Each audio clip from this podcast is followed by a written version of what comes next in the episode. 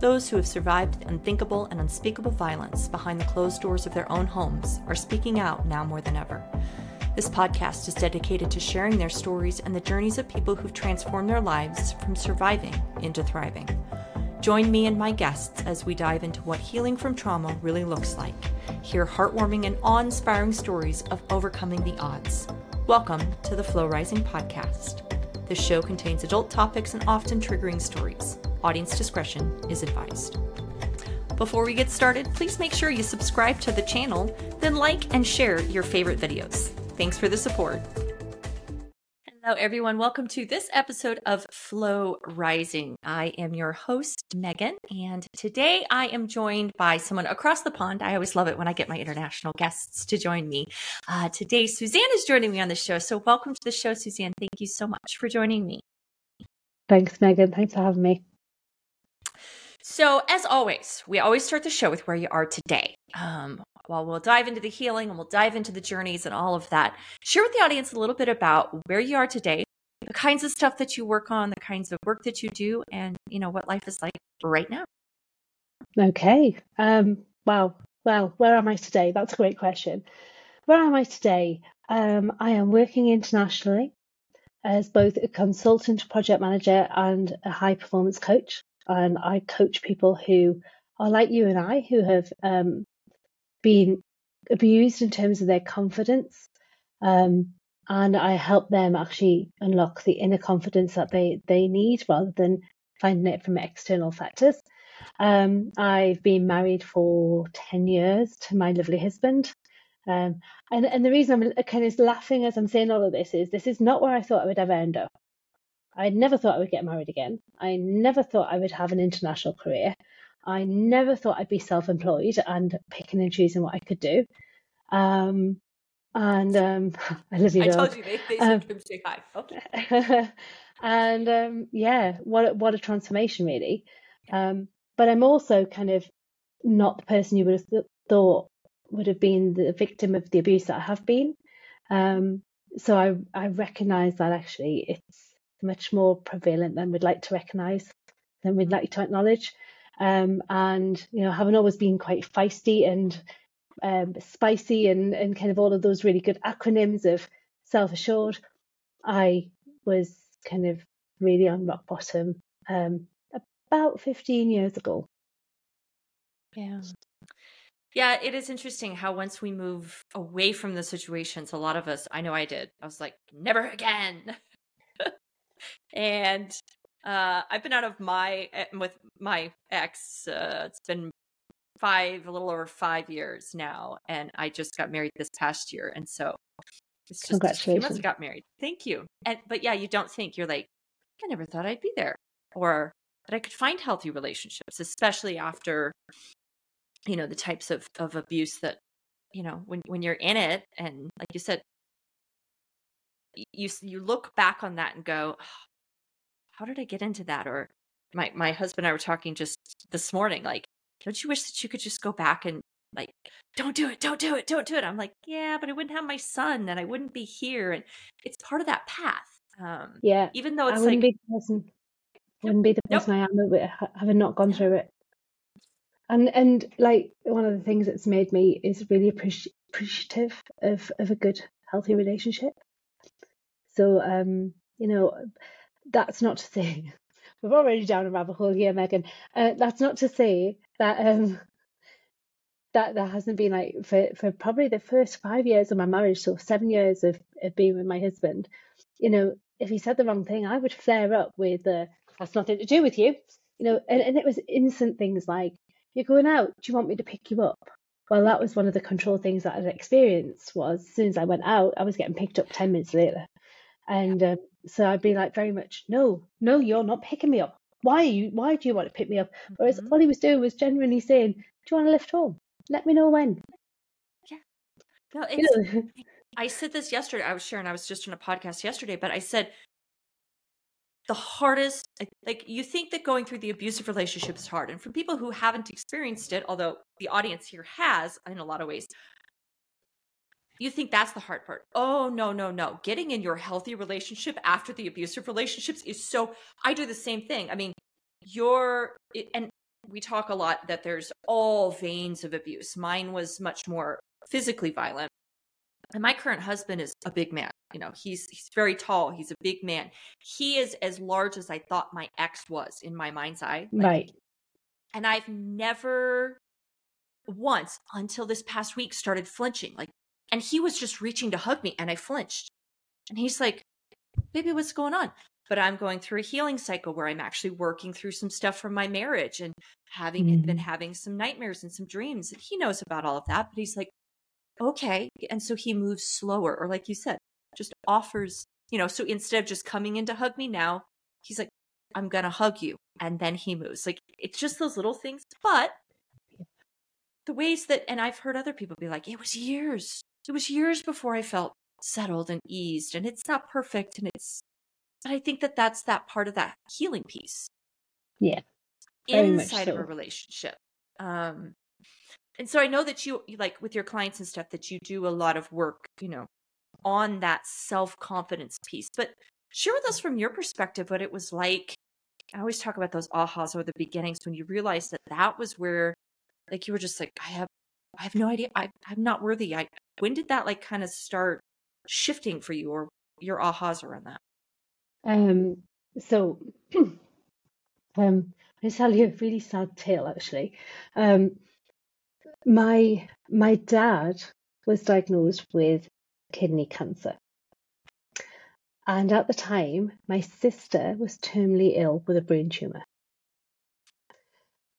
And we were concerned that my dad had liver cancer because kind of like liver cancer is much more serious than, than kidney cancer. So the the relief that I got, so I was driving down to Bristol, another city in the UK, so I had about a two hour drive for work when I got the call saying my dad had uh, kidney cancer. And it was a relief to hear that. And I know that sounds weird, but it was a relief. Um, and the story I got told was um, he was going to be in hospital for a week and have a kidney removed. Um, and then he would be off the road for about eight weeks. He wouldn't be able to drive. And he was being treated in Sunderland Hospital and my sister at the time was being treated in Newcastle Hospital, which in your scheme of the world isn't like a big distance apart, but in ours is massive because those two cities are about 14. Sorry, that's not the dog that was in here, that's the other dog. Um, about, 40, about 14 miles apart. Mm, and that okay. gave my mum a logistics nightmare, right? That gave my mum kind of like, who do I go and visit on visiting hours? Yeah. Yeah. Um, so um, I got off the phone to my mum who gave me this news. And I rang my husband and I said, look, exactly what I just said to you. My dad's going to be treated in Sunderland, Elaine's being treated in Newcastle. I'm going to take that week off um, to help my mum. So that somebody was always visiting one of them, right? That, um, and then I said, because I'm nice and considerate, I said, don't you don't you use your annual leave and take the time off? I'll just take it. Now I had an extra week to him, um, and his response to that was, Well, what am I meant to do? Have my holidays on my own? And I remember thinking, uh, You and I are not in the same place. And then um, that wasn't the start of the mantra. The mantra had already started, but I also had going around my head, and we talked about this before. Mm-hmm. I'm going to blink. I'm going to be 60. I'm going to wonder why I didn't leave. I'm going to blink. I'm going to be 60. I'm going to wonder why I didn't leave. That was constant. Like, it, I can't explain how constant that was in my head. And um, so then he, he came out this with this whole, well, what am I meant to do? Have my holidays on my own. And, and that was the sentence that killed my marriage. Wow. Um, and then from there, um, I went to the hairdressers that Saturday. And uh, I was talking to my hairdresser who um, was listening to me and she says, Well, what would you do if you came into town with me and someone was chatting you up? I said, Well, first of all, I'd never go into town with you because like that wouldn't be tolerated. And, you know, if someone chatted me up, well, uh, it, it's irrelevant. I'm married. And she said, But you, you don't describe a marriage, Suzanne. You describe an abusive relationship. And I was like, Oh. And then the conversation went on. And then she said she lived in a house with like flats in the house. And she said, There's a flat available in my house, you know. Mm. And then she said the third thing, which was, Why don't you get divorced? Uh, I hadn't I hadn't even considered that that was an option. That like that, that had not genuinely had not occurred to me. Mm. But I had this mantra going around my head. I'm going to blink. I'm going to be 60. I'm going to wonder why I didn't leave. And um, I went to church and I prayed on it. And I said, you know, if this is my lot, give me strength. But if it's not my lot, I need to know. And um, the next day, I woke up and I knew I was leaving. Yeah. And it was clear from that point forward. It was clear. Yeah. Um, but but by that point, um, I was like just so not not who you're now seeing. I was Yeah. um he he'd met me in town and you know he liked me because I was a life and soul of the party because I was popular and I was friendly and and and that was every every trait he tried to get rid of through all this constant kind of like nobody likes you you're really rubbish uh, he worked me into the ground. I had my own my own career and he had a job. And then if his staff didn't turn up he'd ring me and say you need to come and help me. And I was working like 18 hours a day. And I was absolutely shattered. And then after I left um I remember thinking don't know how I'm going to cope financially. Um what am I going to do? Because we've always been skint. And um I worked out my budget and then I worked out again and then I worked out a third time and then I called somebody in who worked for me and said I need you to go through this. He says what's wrong with it. I says it doesn't balance. What do you mean it doesn't balance? I went well how can how can I have lost a thousand pound a month income but be better off seven hundred pound a month? And I worked out that for every pound he put in he took one pound seventy out. Wow. Um and it was at the time at the time of the crisis in 2008 when the banks went kind of Mhm. Belly yeah. up. Um and the house went into negative equity and I had 27 uh, 29,000 pounds worth of debt and a house in negative equity. And then he he was threatening me going you're going to sell the house. And I was like for what reason? There's no money in it. We're, we're each going to have to find 5,000 pound if I sell the house. Yeah. but I'd had a house before I met him and I'd tried to protect it legally um which didn't have a lot of standing but helped. Um and so um prior to all of this about 18 months prior to me leaving I have a friend who's a social worker and I I, I can remember being on the passenger side of her car and having a cup of coffee on the on like as I opened the door having a cup of coffee on the on the roof of the car and her saying to me you do know you're in a abuse in an abusive relationship don't you and me saying yes but I'm not ready to talk about it picking the coffee cup up getting in the car and that being the end of the conversation Yeah. but People when I left I went No. Yeah. No but when I left I went and knocked on her door Oh, sure. and I hadn't seen her for 18 months Yeah. because he because I was isolated from everybody Yeah. No, I, I, I recently had coffee with a, a friend who I've known since before I left him. And I met her literally happenstance. I was Mhm. doing some business networking and she had a coffee meetup at one of the coffee shops and I went and I to this date she was even asking me this just a few weeks ago she goes why did you tell me and I said I have no idea the universe just told me you were a safe human being and I could say it all out for the first time in my life I'm in an abusive relationship and she was like whatever you need. Like she would say do you need to shop from my pantry? Do you need to sleep on the floor? The dog's welcome. You kids are welcome. We can whatever whatever you need honey. Uh, but yeah and then i didn't talk to her for a long time until after i'd left him same kind of thing. It was like hey Mhm. guess what? I left. And it's just interesting how you, those those moments where you're like eh, but it, you know until you're ready. And i always tell people that when the just think- let people know yeah. you're there but when you until you're ready you don't do it But I think as well, like um, when I left, I'd been isolated from all these friends that I had. Um, and whenever I needed a friend, one was sent. Your turn. mine turn Um, when when when I needed a friend, one was sent. yeah Like it was it was the most bizarre thing, and um, I I remember like someone who had told me right at the beginning of my relationship with him that she didn't like the way he treated me, and I introduced her to her husband.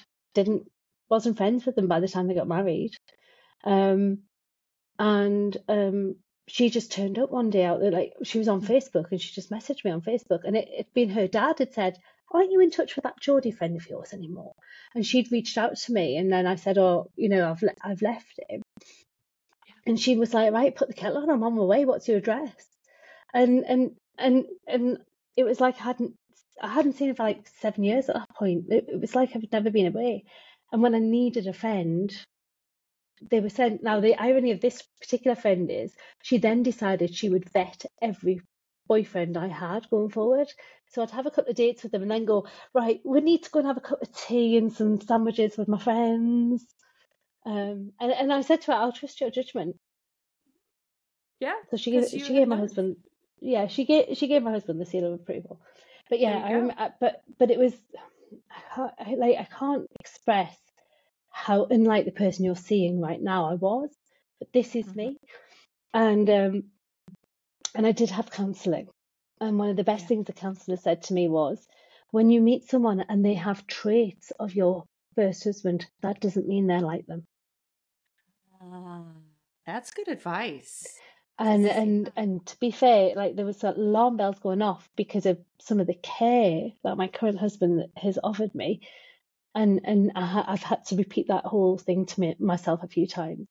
The other thing she said was, um, I went to see the counsellor after a, a, subsequent relationship that broke down because you know I, I was thinking about this in preparation to talking to you, and uh, I kind of think I put myself into um, a relationship where he was emotionally unavailable after my first husband because he was a was he was um, a widower, um, widowed very young, and he wasn't ready. Um, and after that, I was kind of heartbroken, and that was the point where the same friend said to me, um, "I think you need to go and have some counselling."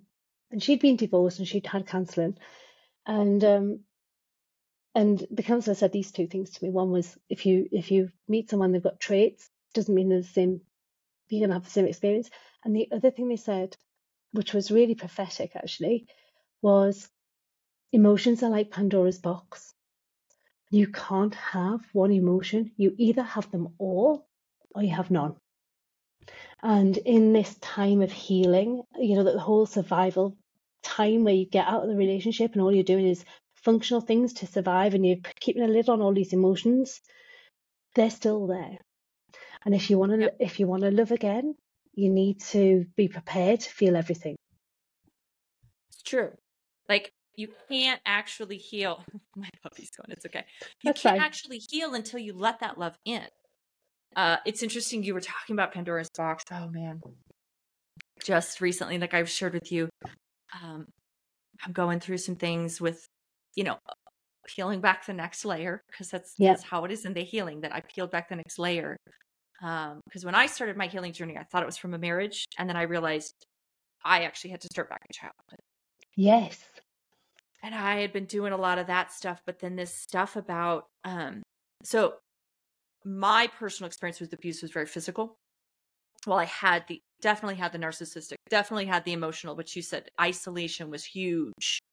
You know, a lot of that where it was like, or the picking up. We only ever had one car we we could have afforded two cars, but he didn't want it. It was just easier for him to just always take me where I because he always wanted to know where I was. And didn't everybody just, think he was really chivalrous as a result?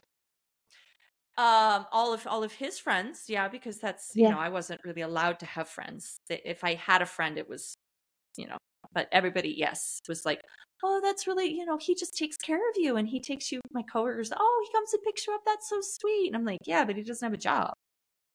Yeah. Like I'm the one that's working doing all the work and but how I I took all of that all the things that he said and all of the the stuff that happened and and shut that box and shut it yeah. all off. And now really that I've tight. started to allow love and to allow healing and and it's like the lid's cracked and I know it and I just feel it. And I told my husband just a few days ago I was like I think I'm going to start going through some things that are going to be really, really challenging. I said, I feel like it's time. Like my, my, my, my body's always remembered it. Like I've always gone through the physical stuff, but now my brain's like, I'm ready to yeah. remember. I'm ready to recall and release and move forward. And I'm just like, that's also uh, because you're in a safe space right now. Right. So it's, it's kind of a, a, real testament to where you are with your husband is if you feel yeah. safe, then you're going to say more. You're going to feel more. There's still things I say now to my husband. We've been married 10 years. There's things I say now that he's never heard before upon my oh, first marriage. Wow. Um, and it's not like it, it's um it's not like they're damaging me. It's just like it's never it's never come up to the surface before. Yep. And I'll say the odd thing. But when you say about being picked up, um, my ex husband and I had a joint bank account, mm-hmm. and I used to work in a rail uh, manufacturer. So there was a half a mile between the shop and the reception, and I'd get a phone call saying, "Suzanne, there's something for you in reception," and I'd walk down, and there'd be a dozen red roses. So I'd hmm. walk back up the side where everyone would see me carrying these dozen red roses. Isn't your husband wonderful? Isn't he lovely? And all I could think of was, I got paid today. So who'd bought me the roses? I bought me, me, the roses. I bought myself the roses, yeah. And I remember yeah. thinking, he's got everybody fooled here. But like you said, my healing went back to childhood too, yeah. with narcissistic parenting, bullying at school, um, and, and of course, once your confidence is damaged like that by people who lo- you love and should love you and should demonstrate love to you, you become easy pickings for other people who will abuse your confidence. Yeah. Um, and this is this is where so prior to our pre-conversation a few months ago, I was kind of all about high performance coaching, and actually our conversation made me think I want to work with people on their confidence. Oh, yeah. I want to work with people to to break this whole whole like triangle of confidence abuse. Yeah. So yeah, so I've changed. I've changed my offering in relation to because of our conversation. Oh, that's I love that because I think that's and that's part of why I, I yesterday when I was on that podcast, the lady asked me, she goes, "Venus, what you're doing now part of your purpose?" And I'm like, very much yeah. so. I'm like in all kinds of, I learn so much from my own guests and I just get to share things that I'm like sometimes I'll say stuff on a podcast I'm like I never said that before. Mm. Like it's just it but it just it's like I'm in, again in a you talked about that safe space. One of the things my husband said from almost day 1, like literally I think it was our second date. He has just told me you just need permission. You just need safety you have permission, you have safety. Like I was in, in between jobs when I met him and I said, okay, I'll go out and I'll get a job and I'll participate. And he's like, no, not because he's trying to control me. Not, he gives me my, like my own bank account. He, I have automatic deposits. He makes sure he has no access to the cash he gives me. And so I feel safe and confident in that. He's like, your job is to heal. Your purpose is to change yourself, heal yourself, do these things because this is this is what you're called. He's like, I see it. He's like, but you just need permission and you just need to believe in yourself. And oh, the first time he said it to me was like hard triggered. I was like, Yeah, believe in myself. What are you talking about? I believe in myself. Oh yes, of course. and I'm laughing now because I look at back and I'm like, I and I still struggle with it, but at the same time, I think like two years ago, I'm like, oh my gosh, what did he see? How how did he see that this was yeah be be grateful for these enlightened these enlightened enlightened men who who we meet because because there are that like there are people who who are just genuinely kind and see past the damage. Um and they're out there. All you know i'm not not a man basher. Uh, i mm. got i got with the wrong man. Um i don't hate him. I feel really quite sorry for him. I don't think he knows what it's like to have a really good relationship. Um but thank goodness for the ones who do. Thank goodness for the ones who who are prepared to invest the time and recognise that nobody's perfect. And you know, we all come with. If you meet somebody past kind of your fifteenth year, you're going to come with some baggage. Yes. Yes. Right? And and you either embrace it or you try and pretend it's not there. Um, but it's funny you say about permission. I was in Toronto a few weeks ago. So um, did we mention this on the call or was it before the call? So for if we didn't mention it, I work in Toronto. I'm based in the UK. In the UK, So I go yeah. over to Toronto quite often. Um, and uh, I was in Toronto in September, and the plan had been that my husband came with me, but our dogs kept getting out the garden, so we had to spend a fortune on new fencing. So the money for him to Oh, come with me had gone, yeah. and um, and the the plan had been that we were going to go ni- to Niagara Falls together.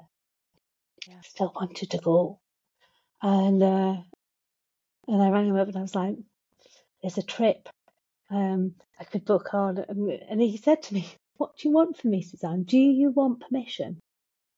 And I went, "Yeah, I do actually," because because again, it was a throwback. If I'd done that without my first husband, I would have paid for that for years. Yeah. It, it just wouldn't have happened. I would ne- first of all, I would never be permitted to be in a different country on my own. But um, no, on your own, it yeah. would it, it would never but it would never happen that I would do something and he would be left at home. It was absolutely the opposite way around.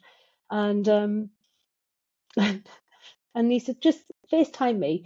Uh, I think he might have regretted that because he got a lot of FaceTime calls, but um but it was great. And uh, but I did kind of go, oh, why was I asking for permission? Well, that's part of being in a partnership, right? And being respectful to your partner. Um, but it does it does make me think sometimes that is this still a hang on or is this something I'm all right with? Um, what I didn't want to do when when I left my first husband was um, be unkind um, or um, ruin him because I because I could have the police were involved. Um, I didn't press charges. They they were very supportive initially, and then they were like like he's really ha- harassing you, Suzanne. You need to press charges. I was like, but if I press charges, like that's just got a huge impact on him, and he's hurting. So I was very symp- sympathetic to his behaviour, although he was har- properly harassing me. Um, but I wanted to hold my head up high and be able to look people in the eye, and that's that's what I did. I, I was very firm. Um, once I left, it was very easy. Um, and and and I, kind of if I can say that one message to anybody who's listening, once you make up your mind to go, it becomes so much easier because then you step into this very functional place of I need somewhere to live, I need somewhere to get money, I need somewhere to do this, I need to get some clothes, I need to eat, and and you become very functional. Um, but the stress, the anxiety of walking in and not knowing what you're walking into has gone. And Yeah. and and you can sleep all the way through the night because that I mean that was massive. Sleeping through the night was huge, Mhm. I think and I was sharing something I think I slept for three days. It's like I literally think that I slept for days on end after I left and didn't even realize it. I did I didn't initially because I was living in the matrimonial home and and he was coming in and harassing. But the, like at one point the police said, look, we'll just arrest him for breach of the peace and put him in the cells for the night so that at least you can have a good night's sleep. Um, and um, and we didn't get that far. We we- like he was warned. He he absolutely bricked it when I rang the police on him, like because he wasn't used to me standing up to him. Um, but but you know, getting to the point where he could sleep every night. Um, and I moved cities. Um, Mhm. he was. I had to leave. Like I lived in a in a in a state where you drove out one way, and he was living in a different part of the city, and he'd be standing like this at the cashpoint at the ATM. Now, if he was challenged, I'm just using the ATM, but he wasn't. He was standing at the watching me drive to work. And uh, after, well, I think we've been away. I think we've been divorced for five years when I moved away. Um, but it was after I moved away that I relaxed. It was after I'd moved cities that I, ne- I needed to move house. I needed him to not know where I was for me to relax. And it was only after I moved away that people started telling me that his friends drove in the street every day. So even though it wasn't him, he had someone checking on me every day. I never saw them. No. Uh. you know what? It's so weird. I did not think about that. I did finally sleep, but I think it's just because I was so physically exhausted. Like, because the end was really, really ugly. Like, he got Yeah. really, really ugly at the end. Yeah. Um, but I don't think it was until because I moved towns too when I met, and, and I'd been in the same town in this, and I had to sell the house. And then I moved into an apartment in the same town. And then when I moved, when I moved, and I didn't even move that far, but I moved Yeah. towns, and he happened to move as well within a few weeks of me. And then it was just from then on, it was like, even though he has my address, he's not going to show up. He has no reason to be in this town. And that My was such a relief. yeah, my relief I think came before that actually when I'm thinking about it. I used to work in a pub and I knew he was going in the pub and um and I was out with some girlfriends and I sent somebody in to see if he was there and the landlord got wind that I was outside and came out and said, He's not in here, Suzanne, don't worry and and if he turns up we'll turn him away. Um and um and they told me that he had two, he had two girlfriends and um they were both getting the same Christmas present in case he missed, like, give the wrong person the wrong Christmas present. And that was the point where I relaxed because I knew when he had somebody, he would be just like no longer interested in me. Like I, I became irrelevant. I didn't have children with him. Um, he had a child, but with a former partner. Um, he wanted visitation rights to the dogs, at which point he'd been told by the solicitor to, to go and do one.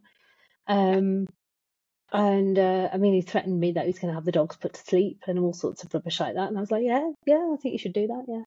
You know, uh, and at that point, he hit the wall and broke his hand.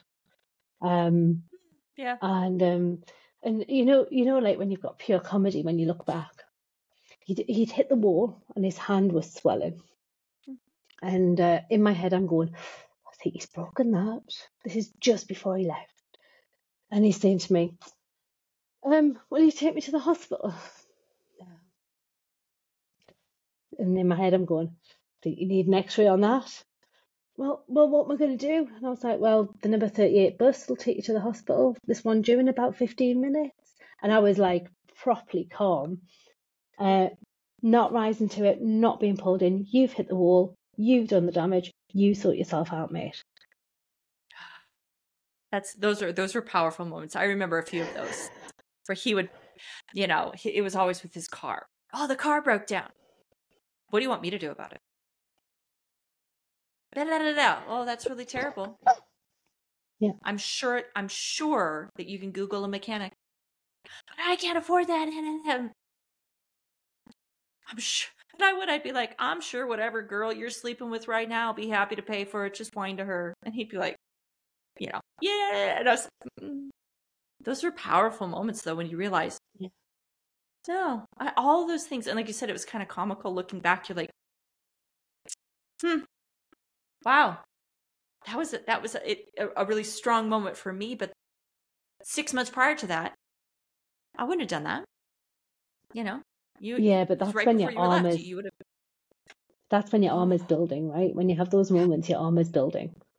Um, and uh, like one of the things that came out two weeks ago, but last week, and I said to my husband about my first husband, because my husband cooks, my my current husband cooks like most of the meals, Mhm. um, and my first husband um had cooked five meals in five years, but two of them had been in the same week.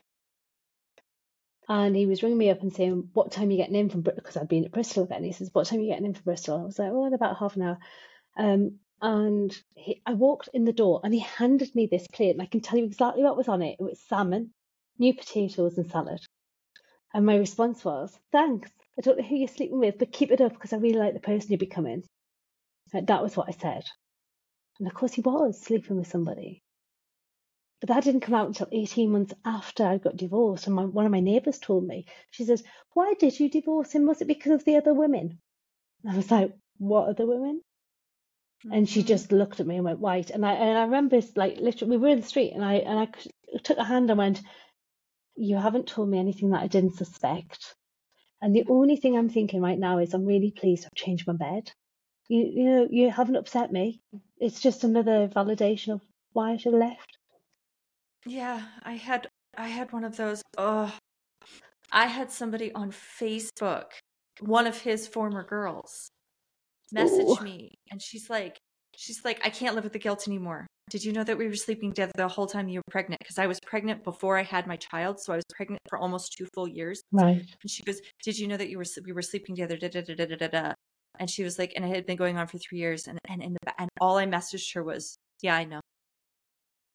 And she was just like, she was like, "I feel so sorry." Da, da, da, da, da, da. I'm like, "You should." Yeah. I, and I was there was no unkindness, like you said earlier. I'm not unkind, but at the same time, I'm like, that's yours, and you have to live with it. That's Yeah, absolutely. Absolutely. I knew he was doing it because he used to come and he used to come. One, he would he would bring them home. That was always my favorite. Well, I think this is the point that my neighbour made was they came back to my house. Well, no, no, he would bring them to me. Oh, I met a new girl that I think you should be friends with. I think you guys would really get along. And he'd bring them over for dinner, and I would feed them. And looking back, I'm like, and that happened every time.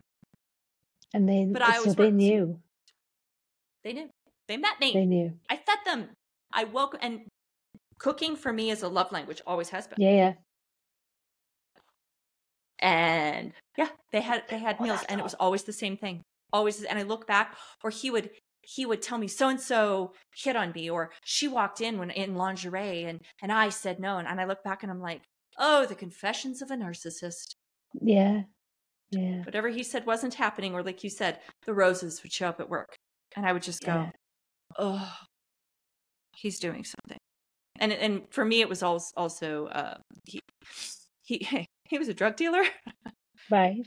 Yeah, I knew, but willfully did not know, right? So there was always actually he always actually had money, Right. even though I was the one doing all the work, paying all the bills, doing all the things. He always had money, but I would, would always know um, when it was when something was going south because he would um, like things like that. Like he would uh, he would actually send little presents or call me at work frequently, when are you going to come home, or, or or when are you getting off work, or or is there any way that I could pick you up late today? And I would always know that like something was going on at the house that was not uh, like either it was a girl or there was drugs or something. And yeah, and and every single time I was like, I would make a big, oh no no, I actually have to stay afterwards and just like let him do it Mm. because looking back, I'm like, oh, I didn't even want to.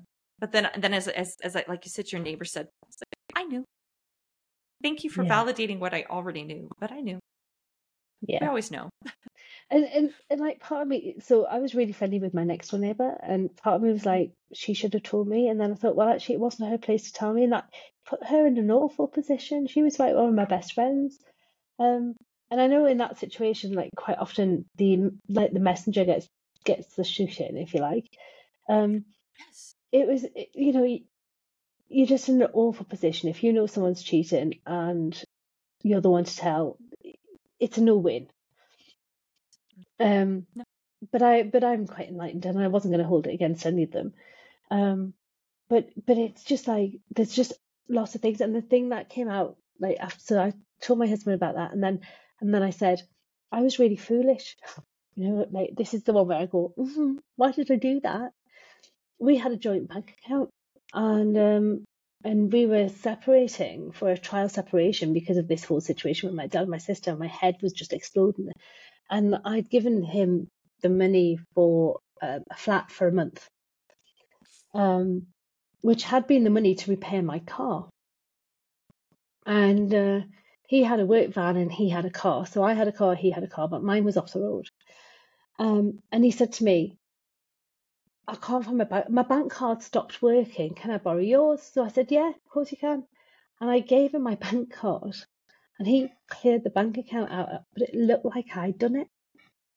And you know, afterwards you think, Well, that was really stupid, Suzanne. How naive were you? So then I had no money to fix my car, but that was fine because I was insured on both cars, and the one that he had, my parents had paid for. So when the police came, uh, because of the threats, he turned to them and said, "See that car? That car's in my name. and If she moves it, I'm having her done for stealing it." So I went, "Okay." So this car that was the only one we had on the road, and he had a work van, um, sat outside my house for four days. I didn't move it. I got my bike out the garage and I went cycling to work. But again, it was all about control and making it just really difficult for me. hmm Yeah, and that's that's how you know, and you said it earlier, and I just kind of wanted to to touch on the point of of, and I've most of the people that I talk to that have left, especially um, you know, narcissistic and, again controlling and abusive, mentally, emotionally abusive relationships, we leave and don't wish. I don't wish him ill will. I, I feel yeah. bad for him. Like I know all his stories. I know how he was abused as a child. I know the things that he did to me were done to him. I know that um, I'm forever grateful that I left with my child before he thought that his child was old enough to take it. He used to tell me that all the time. Well, I won't touch him until he's old enough to handle it. He used to tell me he was going to beat our child. And I was like, eh, no. And when we got to that point, that was one of the one of the catalysts that left. But I people ask me all the time, "Do you hate him?" And I'm like, "No. I am not going to give him enough power to have my hate." No. I feel sorry for him, but I'm not going to give him the energy of being like, "I hate you and I just could destroy you." And Mm-mm. no, I don't love you. I don't like you, and you're never getting near our child. but, but yeah, not not answering that because that's that's just like you said it's that control piece. It's always they have to be in control. And that's just another way that they they could control if you know today if i chose to hate him i feel like that would just be like oh you're you're you're messing up and and i'm allowing you to control this space my safe space. By giving you my hate by giving you my anger i'm like no. No i, have, I, I will heal but not that. Yeah i have no emotion whatsoever towards my ex-husband it's it's like it, people think hate is the opposite of love, and it's really not. Hate hate has a passion to it in the same way that love has a passion to it. Feeling nothing is actually the opposite of love and hate. Um, and I feel nothing. Um, but from a business point of view, my coach coaching business, so he's blocked on Facebook, right? But yeah. but I'm not very proficient on Instagram, so I'm aware that he could find me on Instagram. Mm-hmm. Um, but LinkedIn is where I kind of really kind of push my coaching business. Mm-hmm. And I was holding back from public. So mm. this was earlier this year, and I was really holding back from all my social media marketing that I that I need to do for my business. And um, and I realized what it was, and I realized it was because I didn't want him seeing because I always earned more money than him, um, but now I earn significantly more than he could possibly earn because just because of our levels of experience and qualifications and our different sectors that we work in. And um, and I thought he's going to come after me because because we never had a financial settlement because we never drew a line underneath it because he um, misled his solicitor and told them that there was thousands of pounds coming his way and then they've discovered that there wasn't and then he did a runner basically on his yeah. bill. So, but because of that, I don't have a finance um, kind of it's it's called a, a clean break order in the UK. I don't have a yeah. clean break order. So in theory, if I won the lottery, he could come after it. Um, he could um, come after my pension, um, and if I became a millionaire, he could come after it. Right. So yeah. you know, um, so all of this was holding me back because I don't want him to see how affluent I am. I am pretty affluent. And uh, and it got right to the point of, and I was on a, a social media course, and and they said like, whatever your blocker is, deal with it. I thought, well, my blocker is this. So I rang a solicitor, and I said, look, if this is like, let's say I make half a million turnover a year, what's the impact of that in my in my thing with him? And they said, well, you've got two choices really. You can go for a clean break order now. Um, it'll cost you a few thousand, and you might need to pay him a few thousand. Or you can see if it happens, and then you might need to pay him a few thousand and get a clean break order. And I was like, so really, there's no consequence. They then realised their mistake because I wasn't going to uh, um, sign a contract with this solicitor to do some work. And they were like, oh well, well, and I was like, no, you've already said it. If if if actually the risk is the same, I'll just go for it now and not pay the money if I need to. Um, and that, and again, that was something that I didn't really appreciate 15 years later. I was still being held back by. I, I think, and this is a good point as we come to the end of our time, that it doesn't matter how long you are away from the situation. And this is why it's the healing journey. And this is why we talk about that, that healing and that changing. And there's always something that you go, oh, yeah. Oh, I could, okay. And then, but the beautiful thing is, is I think the longer we are away, the more we're like, but I have all these tools and I have all this time and I have all this strength. And I actually have a foundation that I've built to stand on to go, like you said, 15 years ago, having that conversation with that solicitor couldn't have happened. It would have been, you know, too scary or whatever. But now you're just like, oh, well, now I have the answer, so I'll just plow forward. We're good. And you just yeah. let that go. Yeah. Well, during my divorce, I had a conversation with the solicitor where I said to the solicitor, I think I should give him £3,000. And he went, My dear, you will give him nothing. You've given him enough. He was, my solicitor was brilliant. I was really lucky. Um, but if but if he'd said you need to do this, I would have done it. Whereas now I was given a you need to do this, but if you didn't do it, this would be the consequence. I made a much more enlightened, um, confident decision. Yeah. You know, I I'm, but it's taken a long time, and and it goes back to what you were saying about peeling the layers, right? I think, I think. I think we think we get out of this abusive relationship and, you know, flick a switch and we're healed flick a switch and we're the person we were before we went into it. Well, actually, you're never going to be that person again. You're going to be somebody different, someone changed. You've lived three years, two years, half a month, half a month, whatever it is. You are affected by your experiences. Um, we know that experiences live a long time because we still do things that we did in our childhood and react the same way to things. So we know that we hold on to all of that. Um, and it's about forgiving yourself and saying, do you know what? I made the right decisions at the time because my abuse was a very slippery slope. There was no um, one day where I was suddenly abused. It was um, him being upset by me going out. It was me wanting to pacify him because I loved him and keep him happy. Why would I cause him pain like that?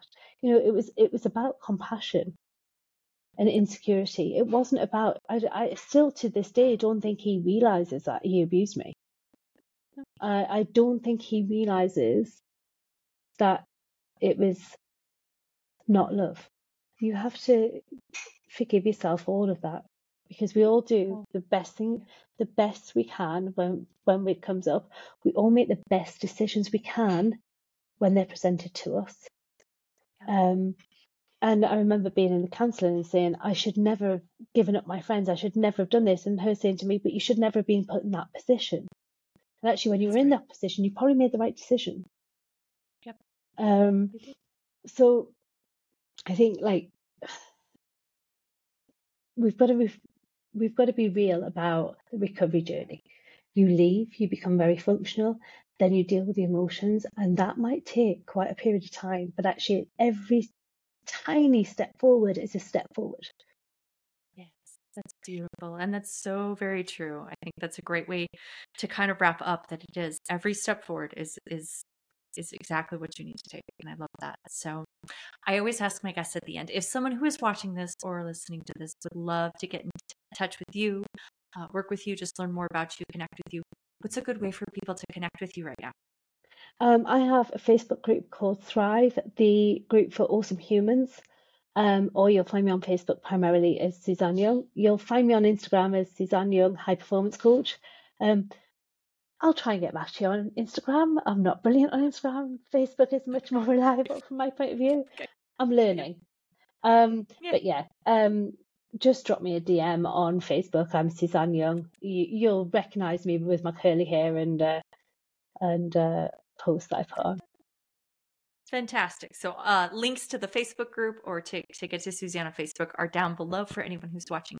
Suzanne, thank you so much for joining me, um, sharing openly and honestly um, about you know your experiences. And I love that you are doing new things to help people just like us find their confidence in the world. So, thank you so much for joining me today. Thanks very much for having me, Megan. It's been a delight. Love it.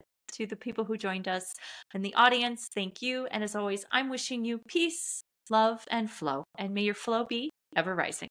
Until next time, friends.